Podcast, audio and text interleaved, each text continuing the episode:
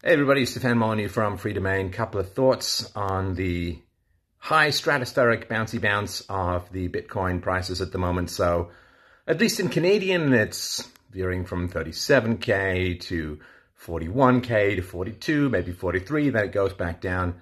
Now, I'm not giving anyone any advice. I'm telling you my own personal thoughts about this. It's a fantastic thing. It's absolutely wonderful. So, the big question around Bitcoin is, uh, in a sense, advertising, right? There's not one central agency that profits from it, so it's not going to get advertised as much. So the best advertising is people walking around saying, "Yeah, I sold some Bitcoin, made some money," you know, and and they talk about that. So you do want people cashing out their Bitcoins, converting them to fiat, and then that's going to create a warm glow. People might go out and buy a car or something like that and say, oh, yeah, Bitcoin, blah, blah, blah.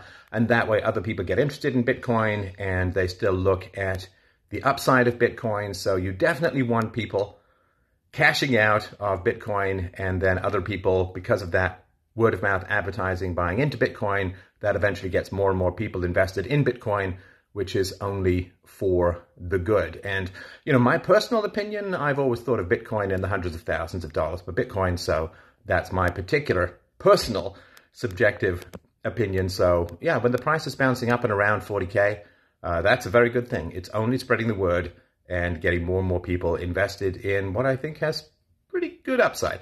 Take care.